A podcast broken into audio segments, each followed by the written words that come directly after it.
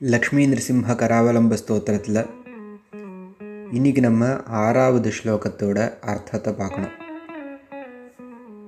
மூன்றாவது ஸ்லோகத்தில் சம்சாரத்தை ஒரு காடாக வர்ணித்தார். அதைத் தொடர்ந்து நான்காவது ஸ்லோகத்தில் சம்சாரத்தை ஒரு கிணறாக வர்ணித்தார். ஐந்தாவது ஸ்லோகத்தில் சம்சாரத்தை சாகரம் கடலாக வர்ணித்தார். இப்போ ஆறாவது ஸ்லோகத்தில் சம்சாரத்தை ஒரு மரமாக வர்ணிக்கிறார். அந்த மரத்தில் ஏறி இறங்க தெரியாமல் நான் விழுகிறேன். அப்படி விழக்கூடிய எனக்கு நீ கராவலம்பம் கொடுக்கணும்னு பிரார்த்தனை வரப்போகுது. முதல்ல ஸ்லோகம் சொல்லி அதுக்கப்புறம் அதனுடைய அர்த்தத்தை விவரிக்கிறேன்.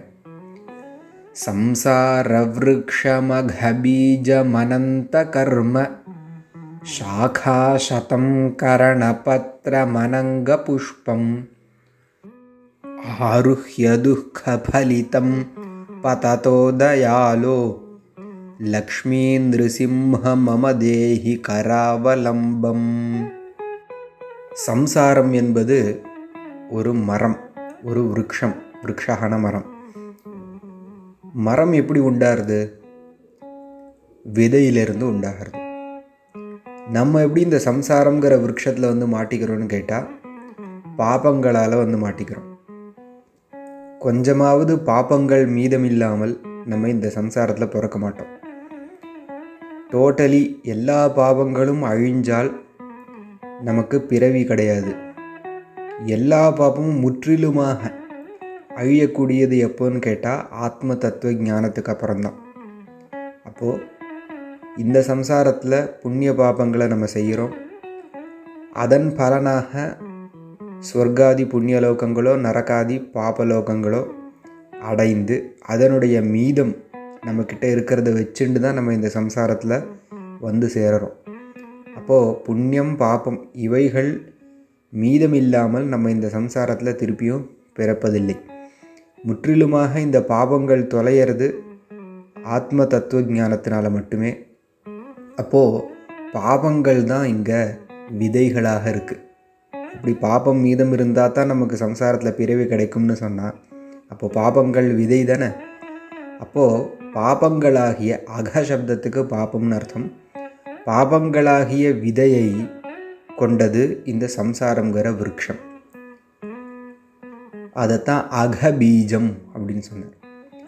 அனந்த கர்ம சாகாசதம் இப்போ மரம்னு சொன்னால் அதில் கிளைகள் இருக்குமே.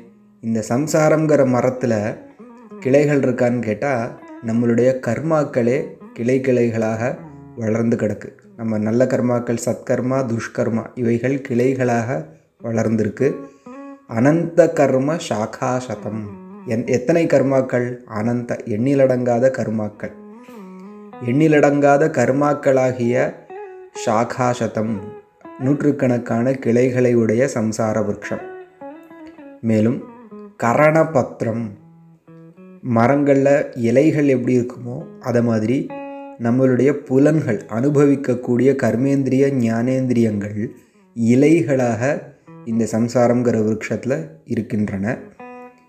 மேலும் விருட்சத்தில் பூ இருக்கணுமே மலர்கள் இருக்கான்னு கேட்டால் அனங்க புஷ்பம் லஸ்ட்டு. அனங்கங்கிற சப்தத்திற்கு மன்மதன் அர்த்தம்.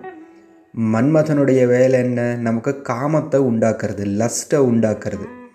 அப்போ இந்த லஸ்ட்டுங்கிற புஷ்பம் மலர்களை கொண்டதாக இந்த சம்சாரங்கிற விருட்சம் இருக்குது மேலும் சம்சாரமாகிய இந்த விருட்சத்துக்கு பழம் என்ன அப்படின்னா துக்கங்கிறதே பலன்.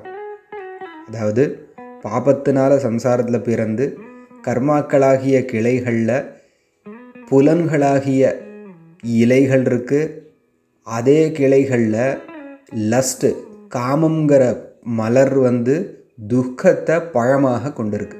காமம் இருந்தால் அதனுடைய பலன் என்ன? துக்கம்தான். அப்போ காமத்தை நம்ம ஒழிக்கணும். அதற்கு காரணமான புலன்களை அடக்கணும்.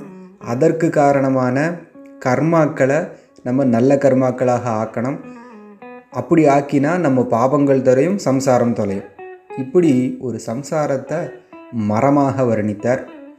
இப்படிப்பட்ட சம்சாரமாகிய விரக்ஷத்திலிருந்து பததகா விழக்கூடிய எனக்கு லக்ஷ்மி சிம்ஹ கராவலம்பம் தேகி நீ கைப்பிடித்தில் கொடுத்து என்னை காப்பாத்து. சம்சாரவக்ஷமகபீஜமனந்த கர்ம சாகா சதம் கரணபத்திர மனங்க புஷ்பம். ஆருஹ்ய துக்க பலிதம் பததோதயாளோ लक्ष्मीनृसिंह मम देहि करावलम्बम्